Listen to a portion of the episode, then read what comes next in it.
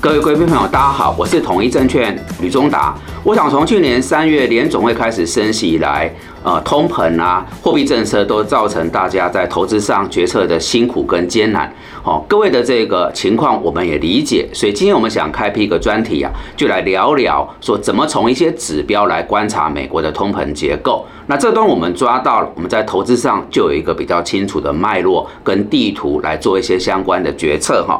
那我们先把整个逻辑啊，从最基本的东西带起，就是说，呃，各位朋友决定一个股票可不可以买，其实就是企业的获利。那总体经济跟通膨呢，央行的货币政策就会影响到企业的获利。所以呢，我们会常讲说，总金是投资之母。那美国联总的货币政策会影响到后面金融市场的周期。那这个东西抓到，我们就套到这个礼拜。这个礼拜其实非常关键，因为元月份呢，呃，到这一周，美国 CPI 啊，消费者物价指数的公布。那么从礼拜四开始，美国有四家重量级的这个金融业者进入到财报的公布。那么中国大陆 CPI 跟出口数据的公布，南韩的央行货币决策，还有德国。GEP 的公布，所以可以看到什么？几乎主要国家重要的通膨，还有这个出口的数字，都在这个礼拜陆续要出来。所以我们要从总机里面来学习怎么拟定我们的投资方向。那我们今天规划这个影片的内容呢，就是要从联准会的角度，我们大家来思考说，哎，他看中 PCE 这个呃物价指数切入，来讨论现阶段美国的通膨结构。那美国的就业到底是发生了什么事？那最后收尾在。如何判断美国通膨的前景？那回应到我们刚刚谈到这个投资决策的拟定，这大概是我们今天的内容。那我们就先来看短期台股的一个盘势哈。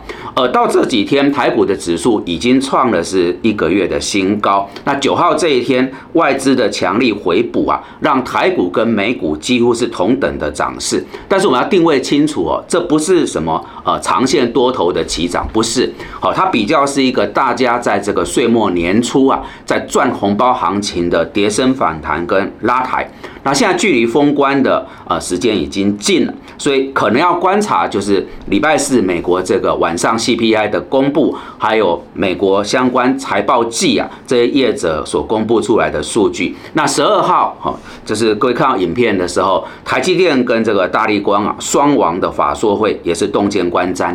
那台积电看起来应该就是。呃，有忧跟喜哈，忧就是说上半年的库存调整不会到那么理想，那短期的动能相对有限，但喜是展望到下半年呐，应该可以恢复到中长期营运的一个动能。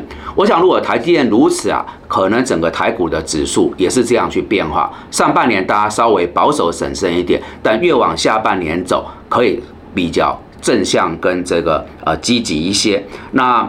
电子股现在占到台股的权重是在六成，所以整体来讲，呃，看美国的 CPI 公布，美国财报季指标的公布，那台积电的法说，好，那报股的意愿如何？我想还要持续来做观察。那接着我们就进入到今天这个呃单元的主题，怎么从一些相关的指标来看美国通膨的结构？好，那我想呃，因为往下走演绎蛮多的，我们先很快给各位结论哈，结论就是。往后啊，每个月各位追踪美国工资的一个呃成长或是下跌，美国的薪资的上涨或下跌，就是美国通膨是不是能够明显收敛的关键所在。那这是各位在总金的指标上啊去观察。那预期应该就是美国的消费者物价指数啊，呃开始在逐步的趋缓。那这样就可以确保下一次联总会呃货币政策的定调。一般认为呃就是呃在最新的这一次。抓它一码左右哈，也就是说最险峻在去年呢，暴力式升息的环境我们已经结束了，我们走向一个比较缓步渐进的升息环境。好，接着呢，我们就要做一个蛮重要的功课，我们把这个十一月份呢，鲍尔主席他等于是给大家上了一堂课，教我们来怎么从联准会的思考看美国通膨的结构。那他看的就是 PCE，美国这个个人消费。呃，支出的指数，那鲍尔主席把它分成三大块，把这三大块看完了，做个评估，我们就可以判断美国目前的通膨是如何。那这部分我们稍后来论述。我们先来学习什么是 PCE。那这 PCE 啊，它是每一次联总会开会啊，两天哈，一年八次啊。官员全部聚集在联总会总部啊，看了四十几组数据，里面最重要的就是这个今天我们谈的 PCE 哦，所以我们说学习联总会的思维。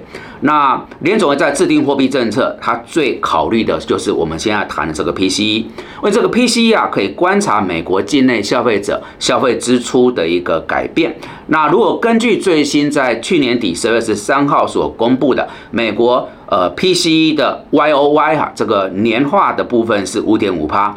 低于市场预期的五点六趴，跟前期的六趴，那这个变化就是二零二一年十月以来的一个新低。至于 PC 的月增率是零点一趴，低于市场预期的零点二趴。好，这是实际的数字，那可以看出来，就美国的通膨啊，走到十二月已经有在逐步趋缓了。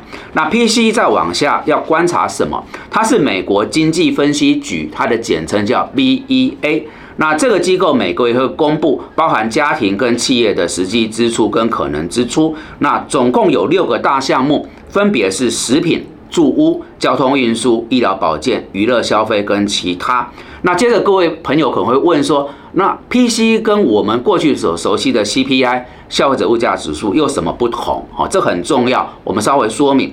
啊，两个其实都是看美国物价的变化，也是衡量美国通膨的一个重要指标。但是 PCE 它所调查的范围比 CPI 来的广泛。那根据美国经济分析局的一个评估，PCE 的总额占全国的 GDP 大概是七十趴，那 CPI 涵盖的范围只有 PC 的七十五趴。也就是说，在指标上面，其实 P C 所调查的范围，它的呃这个影响的范畴是超过我们所熟络的 CPI，才会说在联准会里面，其实对 P C 的重视远超过呃我们所熟络的 CPI。所以从两千年之后啊，这二十二年。PCE 就开始成为联总会在通膨面向上来讲最关注的指标，也是每一次在拟定货币政策它最看重的一个参考的依据。还有一点，就 PCE 的调整频率比较频繁，也更能够反映在实物上美国通膨的一个前景。那各位听完，大家已经知道它的重要了。那我们就来谈说你怎么看呢？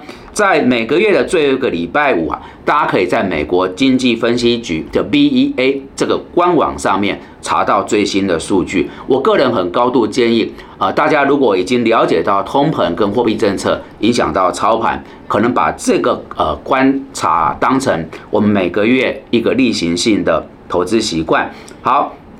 那已经谈完了 PCE，呃，在指标上面研判的重要。我们接着就进入到鲍尔主席在十一月，他是怎么教大家看美国的通膨？他用 PCE 切入，把美国的通膨分成三大块。那我觉得这个是在台湾，大家过去比较重视 CPI，啊，不太看 PCE。可是正好鲍尔主席谈了，我们今天用一个比较。专题式的来跟各位聊聊，那大家把它弄通了以后，就可以自己来观察美国通膨的结构哈。这个结构有三块，第一个就是正在下滑的商品通膨，这边占两成；第二个是目前已经下来，很有可能在第二季比较明显下来见顶反转的租金通膨，这个占三成。最后就是薪资在驱动的服务业通膨占五成。好，大方向是这样，我们要谈一点细节哈。就大家看到啊，农粮啦、油气价格都下来，认为通膨在下来，是不是？是。但是事实上它不是重点，因为它只占两成，好，所以可能各位开始要看的是美国的房地产。那我刚刚谈到它下来了，但是没有明显下来，可能要到第二季。那各位以美国的这个商品跟租金两块的通膨是占五成，可是为什么现在通膨看起来？见顶趋缓，却没办法明显下修收敛。关键其实是在最后这一块的服务业通膨。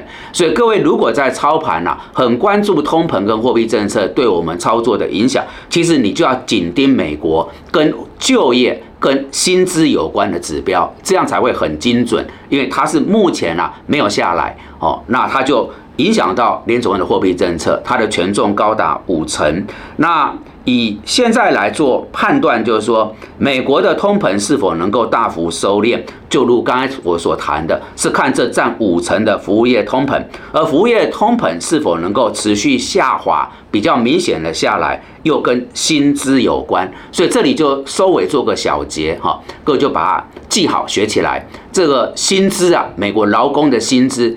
就是联总会最重视的，只有薪资明显下来，通膨才会下来，所以你就要紧盯每个月公布的。这个薪资的成长率，那么在非农就业人口前几天公布啊，这里面包含非农新增就业人口、失业率、平均的每周工时、劳动参与率，还有薪资成长率，那这都会看，联总会都会看，但是我刚刚已经帮各位梳理出来，就是薪资，薪资是。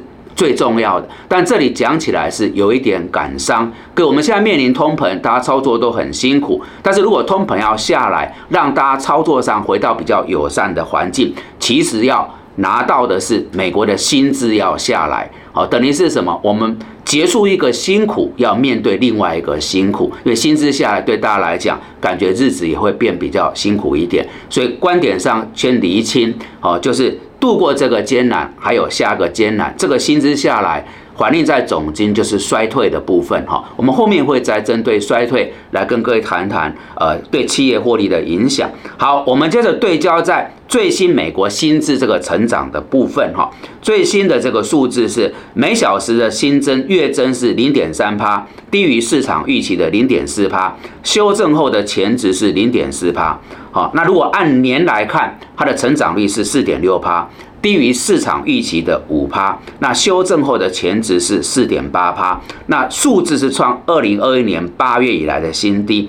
这边再做个小结，就有没有下来？薪资有下来，但是幅度其实并不是很够，所以也就现在通膨还是一个高涨。为什么各位发现这几天不时有联总会官员又出来放话？哎，因为这个。就业市场必须要出现明显的下来，通膨才有可能压制下来。好，再往下，十二月美国 FOMC 的会议纪要就强调了薪资跟通膨中间的密切关系，因此薪资成长明显放缓，联总会才有空间来调整它的货币政策，由紧而松。但现阶段来看，因为就业成长还是很高涨。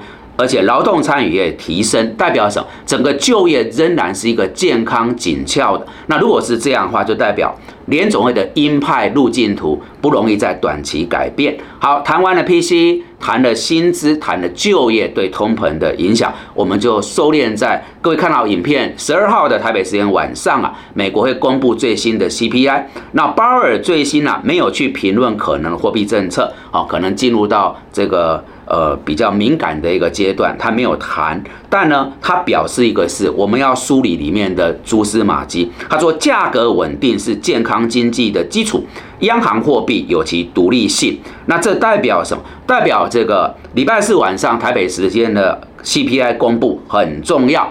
显然，联总会已经告诉我们一个讯号，它的决策会持续往前走，不太会受到市场震荡波动的影响。那经济学者预估啊，呃，十二月的这个 CPI 升幅是有机会比上个月七点一趴再收敛，那就是创下去年一月以来最小的一个升幅哈。那所以我们今天在这边大概就谈了 PCE 就业薪资，还有。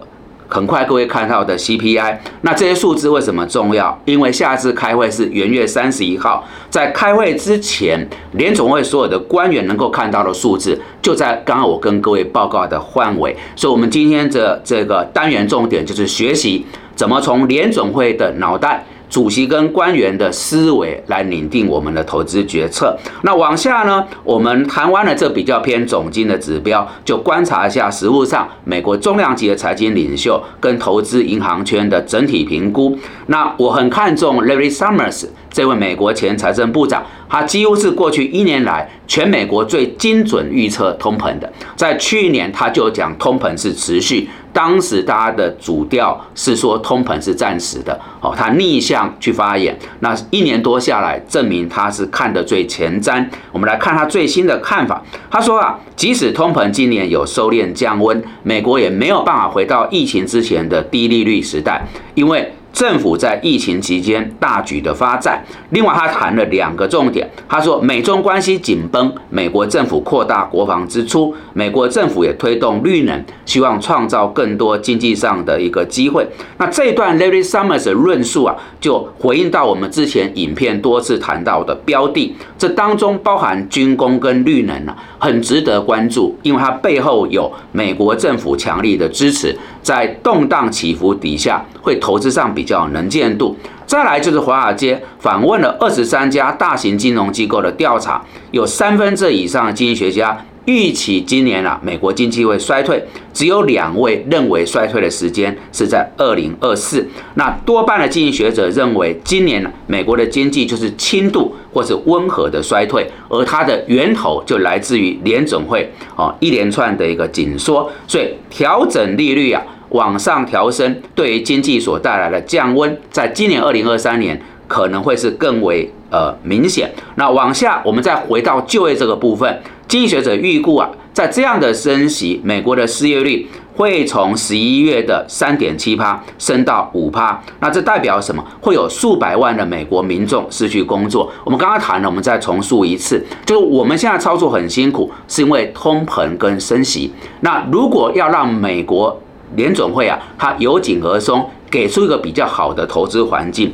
那它的就业就要明显的往下走。可是就业明显往下走，所付出的代价就是美国会有一群劳工，他处在一个失去工作或是工作越来越辛苦的局面。所以整体来讲，就是我们度过这个辛苦，会面临另外一个辛苦，而那个辛苦就是失业率攀升，反映的经济衰退。那在这样的调性底下，我们还是要不断的强调。